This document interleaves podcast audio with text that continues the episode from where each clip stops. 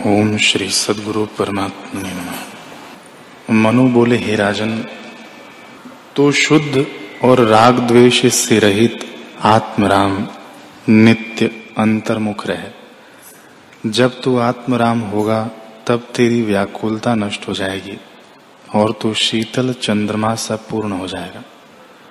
ऐसा होकर अपने प्रकृत आचार में विचर। और किसी फल की वांछा न कर।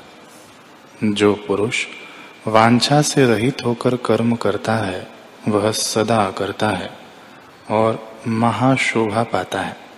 ऐसी अवस्था में स्थित होकर जो भोजन आवे उसको कर ले और जो अनिच्छित वस्त्र आवे उसे पहन ले। जहाँ नींद आवे, वहाँ सो रहे। राग द्वेष से रहित हो जब तू ऐसा होगा, तब शास्त्र और शास्त्रों के अर्थ का उल्लंघन कर लौकिक व्यवहार करेगा। जो ऐसा पुरुष है, वह परम रस को पाकर मत वाला होता है। उसको संसार की कुछ इच्छा नहीं रहती। हे राजन, ज्ञानवान चाहे काशी में देह त्याग करे अथवा चांडाल के ग्रह में, वह सदा मुक्त है, वह सदा आत्म रूप में स्थित है।